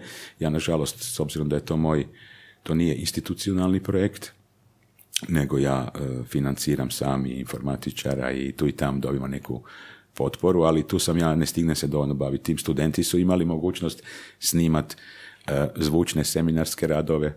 S jedne strane, nek mi, ovo što sam rekao, možda u upravljačkoj e, razini filozofskoga kad sam se ljutio i kad sam bio ljutko, postoji jedna predivna razina, a to je razina kreativnosti i slobode. Dakle, u struku se stvarno neće ulaziti, velika je sloboda onda u tome e, u, u, i, u formu, i u oblikovanju nastave i u određivanju e, završnih kompetencija i završnih radova. Evo, tu je meni, ja ne znam, bili na nekom drugom a možda bi, ne znam, ali tu mi je jako to lijepo da mogu prilagoditi ono što radim sa studentima, da i oni onda sudjeluju kao istraživači. Ja? Dakle, Pa naravno, ne? dakle to, je, to je taj princip. Znači, kliknete na rečenicu, jesi li nas kupila mlijeko i u 50 hrvatskih govora, balonček, nad jednim mjestom, čućete kako se veli To sam, Dalmacija to sam probao, Eto, da. A koga je pokrivenost? Koliko je to ovoga? A za sad je 50 gora, to nismo išli sustavno, nego kako smo ne išli, kako smo imali informante od prije, Mhm. ali išli bi dalje, to je kontinuirani projekt, evo tu je moja greška, nisam, sti- nisam dovoljno stigao se baviti. A koliko govora bi trebalo to bude već? Ma tu, to je Koliko- neograničeno, to je neograničeno. Koji naš podcast? Koji je naš podcast, to ne znaš. Koliko li ti dragi Bog Koliko da. god ide. Da, Znači, na istim smo izazovima. apsolutno da. Hoćemo na ključno pitanje ili imaš još, još nešto? Imam još nešto. Ajde. Profesore, što je ekolingvistika? Znala sam. Aha, aha, da, da, da. Jako mi zanimljivo zvuči. Ekolingvistika, što je to? Pa ekolingvistika je jedan pristup koji se razvio, e, jedan heterogeni pristup promatranja jezika koji ima jaku izraženu ovu ona je najprezentnija u javnosti ta aktivistička crta čuvanja jezika kao u, po uzoru na čuvanje prirodnog okoliša, dakle životinskog biljnog svijeta, da je potrebno tako čuvati i jezike i govore koji su u izumiranju kao kulturne e, kao kulturne pojave u kojima se e, reflektira razvoj ljudske misli i ljudskog izražavanja u svijetu i ako one nestaju, nestaju onda poput kao što nestane neka životinska vrsta, tak nestane jedan sustav e, izražajnih i misaonih obrazaca jedne, jedne kulture, jednoga, jedne skupine koja je na, živjela tu. Jel? Dakle, osiromašenje duhovno zapravo. Jel? Tu je kvaka. A inače, e, dolazi, e, to je iz 70-ih, to je jedan autor, je, a, dakle, jedno veliko ime, Alvin Phil, gradački, inače anglist, on je napisao tu knjigu, 93. sam ja to na, naišao, uvod Einführung in die Ökolinguistik, gdje onda opisuje i druge, dakle i jezik i okoliš, ima i tu i filozofska jedna dimenzija, ali to je više područja. Ja sam preveo to davno kao mladi asistent još kraj 90-ih dva poglavlja iz ove knjige za časopis strani jezici. E, To se tamo može naći onda kako on to elaborira. Jel? Ali ono što je najbitnije to je da se jezikoslovac zauzme za očuvanje, bilježenje ugroženog jezika. To je katagoli- katalogiziranje onda nekako ili arhiviranje ili... Arhiviranje svakako, da, da, da, da, da, da. I ovi naši projekti su u tom smjeru, jer možda za 10-20 godina neće biti govornika što se događa. Atlas, to je poznato, da, ti zvučni atlasi. Dakle, u nekom ruku da, da, i promoviranje, ali isto tako osvješćivanje, dakle ovaj pedagoško-prozvjeteljski rad, da je svaki mjesni govor vrijedan sam za sebe, da se ljudi ne, smi, ne trebaju sramiti Koliko god ih u školama. E, pa ne nužno, da, nije, nije, to je dvojako, to je u školama, može i ovak i onak, s jedne strane te, ovisi, može se to sve jedno ukomponirati ako su ljudi normalni. To bi bila ekolingvistika otprilike. Zanimljivo, da imaš neku drugu ideju. Ne znam više ni koju. A koju? Ne znam, ne znam. Mislio sam da je možda baš više u smjeru ekologije. I to isto kao zelen green language i to isto, dakle to su te područja, sve kaj je nekak okoliš s jedne strane, i, a izraz dolazi inače od Haugena, koji je bio američki jel, e, jezikoslovac, sociolingvist, bavio se norveškom dijasporom u Americi i onda on je, dakle, suživot jezika, isto kao jezici, kao organizmi koji se bore. Dakle, to je isto jedno A od zapravo, paradigmi. da. To je jedno pet, šest raznih paradigmi. Meni je ova prva sad najrelevantnija, ali isto tako analiza e, e, antiekološkog jezika, recimo, jel? Na primjer, opravdavanje tehnologije ili antropo, antropocentrizam u jeziku. Tu isto ima, tu ima i ta filozofska dimenzija, ima i e, kritičko-diskursna dimenzija. Ali meni je, za mene, u mojoj perspektivi, meni je najprezentnija i naj... S njom nju i prakticiram, ta zaštitarska, baštinska. jel? Baštinska, baštinska Da, da, da. Imao sam još par pitanja da se vratim na Esperanto. Zašto? koliko se bomo mi razgovarali? Sad smo na pola puta. Ma nismo. ne, ne, se. A, zašto Esperanto nije zaživio toliko koliko je zapravo cilj njegov bio? Ovak, Esperanto, kao i svi drugi planski jezici, je dijete svog vremena, to je kraj 19. stoljeća, društveno, povijesni, politički, tehnički kontekst je takav da postoje veliki narodi koji se bore za prevlast u svijetu. I postoje veliki jezici. Tu se javlja onda istovremeno ima tehnicistički pristup, to je vrijeme izuma. To je vrijeme e, otkrića, to je vrijeme ubrzanih, dakle, umnožavaju se kontakti na međunarodnoj razini između normalnih ljudi vrijeme razvoja turizma. I tu dolazi onda ta ideja neutralnog pacifističkog jezika o Zamenhofu, jel neću sad pričati puno, to ne je poznato. Imamo je epizodu Esperanto. Aha, imate Da, da, epizodu da. već. Aha, to nisam vidio. Ko je bio gost? A, ne, ne, samostalno sam ja snimao. A vi ste Čisto snimili malo Esperanto. teoriju da Aha, istražujem. A joj, to mi je da. promaklo, to bi rado pogledao. Stavit ćemo, stavit ćemo ovoga Može. kao povezana epizoda, pa da, mogu može, ljudi da, to me sad baš me zanima što ste sve ovoga, kako ste to doživjeli kroz Mhm. e, istraživanje. E, dakle, on je, iza njega ne stoji nikakva, nikakav kapital osim idealizma i, i e, angažiranja pojedinaca. A znamo da e, veliki jezici, recimo, na primjer u Francuskoj je Esperanto 20. godina, pre- predlagali su da bude UN-u da bude međunarodni, dakle da se počne učiti svuda, da se prihvati kao međunarodni jezik. To je A bila- UN je predlagao? Ne, to- a to je bila valjda liga, nemojte mi pitati, loš sam povjesničar, to je trebalo pro- pro- pogledati točno podatke, ali znam da je onda bila velika reakcija s Francuske, da ne može kao ne, da ne može, ali to onda ugrožava tat francuski jezik koji je bogac i dalje sad i tek ugrožen od Da, francuskog. Vrlo obromen. I tu je, dok pogledamo, na primjer, i to sam prevodio jedno poglavlje e, od e, Philipson se zove autor, baš je Linguistic Imperialism, to je isto prevedeno od 2000-ih.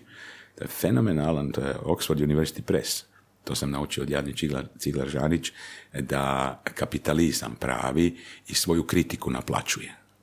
Dakle, teška kritika jezičnog imperializma angloameričkog, ali koštalo je Svetog Petra Kajgana ta knjiga. I još su morali platiti, bila je profesorica Elena Mihaljević urednica, jer meni, ja sam tad volio prevesti nešto što je bilo mi novo i to je postala ta rubrika iz strane literature, E, morali su platiti, ne znam, jedno 250 funti izdavaču za prevoditeljska prava.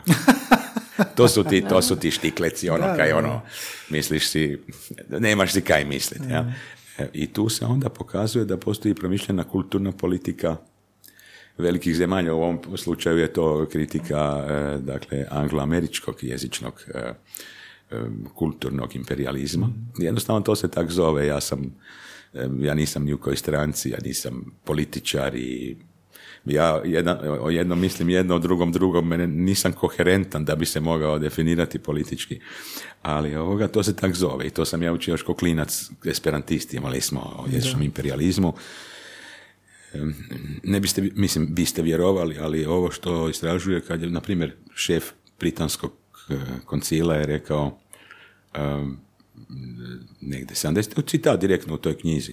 Nisam to ja sad, sad nije sad, nisam anti nisam ja ništa anti, samo citiram ono kaj je bilo.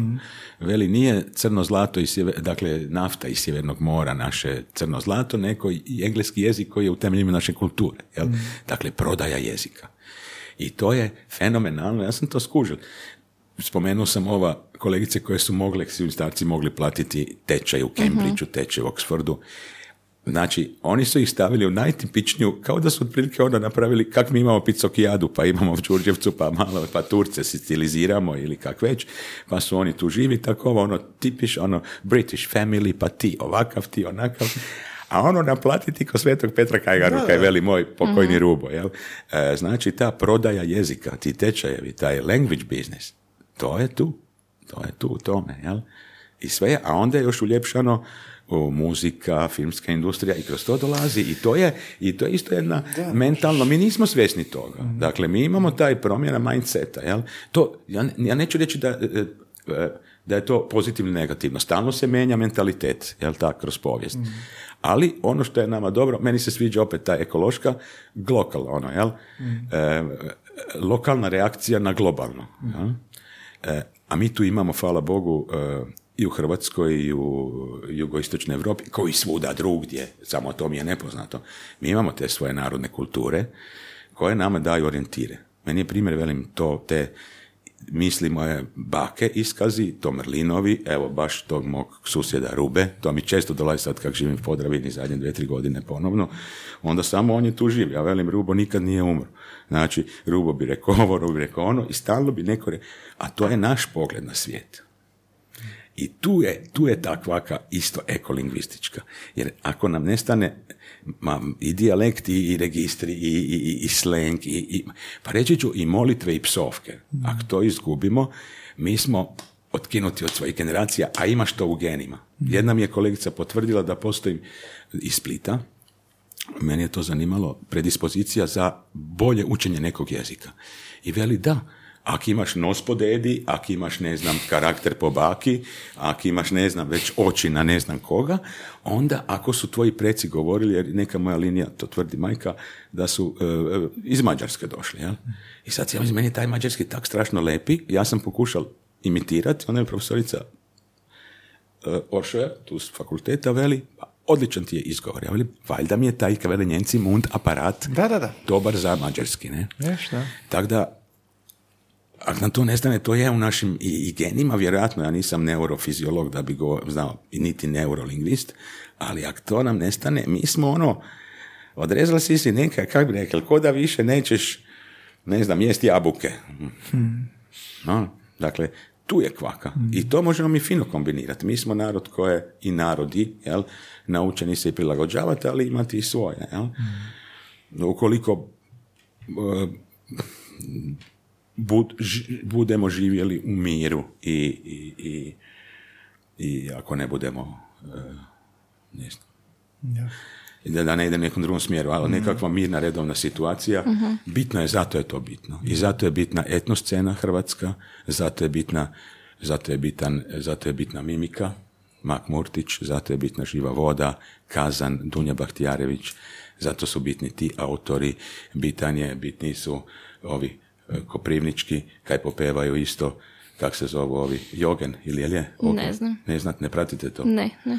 I to naše, recimo meni, ja vidim sad ove pjesme, na primjer, ja ono, meni kao, ja velim ja kao deda, sad ti boš popeval na engleskom, majke ti, pa kaj ti znaš o engleskom, svi popevaju, sad ne znam, neću sad citirat, ali vi ćete znati, to je nomina sunt odioza, meni je to ono, sad on, on, on neke osjeća na engleskom, a kaj osjećaš na engleskom, pitaj baku kak je prvi put ovoga poljubila dedu, pa boš dobili inspiraciju, ne?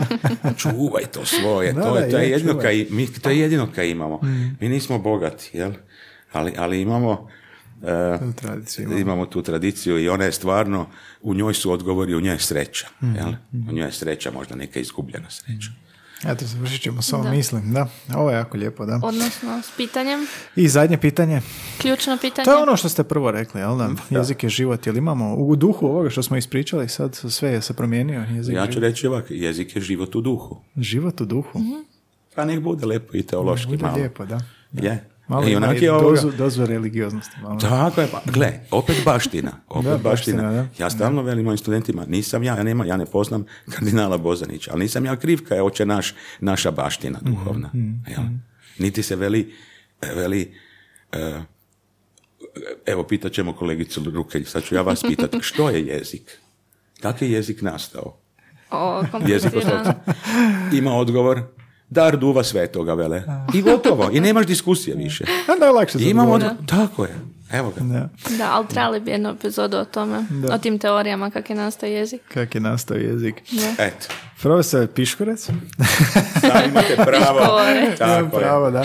Tomaš, moreš. Tomaš, evo, More, da, Tomaš. Tomaš. To kada se prvi put čuo me jako Moreš. Tomaš, Sviđa to mi je se, lepo. Da. Nadam se da je bilo dobro. A, Ja neću ovoga pretjerivati kad kažem da sam samo upijao svaku riječ. Baš je ovoga bogato, bogat, bogat razgovor, sve što ste iznijeli. Baš me razveselilo. Ines, si još nešto htjela da... Nisam ništa Kako je vama bilo, bila. profesor? Pa meni je bilo, meni je uvijek malo nekak neskodno, meni moja, kad e, dosta se družim s mladima i ne samo na fakultetu, nego i po raznim mjestima, jel, i javnim mjestima, na primjer pivnica, ček, pa mi je ono ultimativni izbor. Onda ovoga, moja gospođa majka veli, pa najte mlade tak daviti. Boš im dosaden. Onda sad je uvijek imam osjećaj da sam malo predosaden. Ne, ovo je, Ne, ne, ovo ne. je, ovo je medij za ovo. Medij Ovo za je medij, to stvarno možeš pripovedati da, koliko da, je- hoćeš. da je ovoga samo pivo negdje, pa dobro, nama bi bilo zanimljivo. Da bi bilo četiri bure, pet. Da, da. Da. Do I jutra. više piva. Da, da. Profesor, puno vam hvala na gostovanju i na što ste obogatili podcast a, vašom bogatom jezičnom karijerom i istraživanjima i saznanjima i lijepo je čuti i stajališta jel da, i o stanju sa studentima. To mi je drago da smo se dotaknuli i te teme jer treba progovarati o tome. Da. Da. Ko će ako ne mi? Da. Da, eto, hvala vama, gospodine Tomaš, kolegice Rukelj, kad ste me zvali i htjeli slušati I Japico. općenito, i općenito vam hvala na, na interesu, jako ste ovoga bili oduševljeni idejom i to je uvijek lijepo čuti, onda je nama potvrda da radimo nešto Nešto čestitke, Da, velike da. čestitke na vašem projektu, to Hvala je vam neupitno, puno. da. Hvala vam puno. Eto, nadam se da ćemo se još čuti koji put. Uh, vjerujem da tema ima 13 prase, nismo dotaknuli. Dobro. Sve ćemo, sve ćemo još u drugom gostovanju. Hvala vam puno na gostovanju i eto, Super je ovo su bilo. bili bliski susreti jezične vrste, Ines Ga i profesor Piškorec. I ovoga, Piškorec. Piškorec. Dobro, nema veze. Ne. I ovoga, čujemo se opet idući ponedjeljak. Pozdrav! Pozdrav. Hvala Evo lijepa.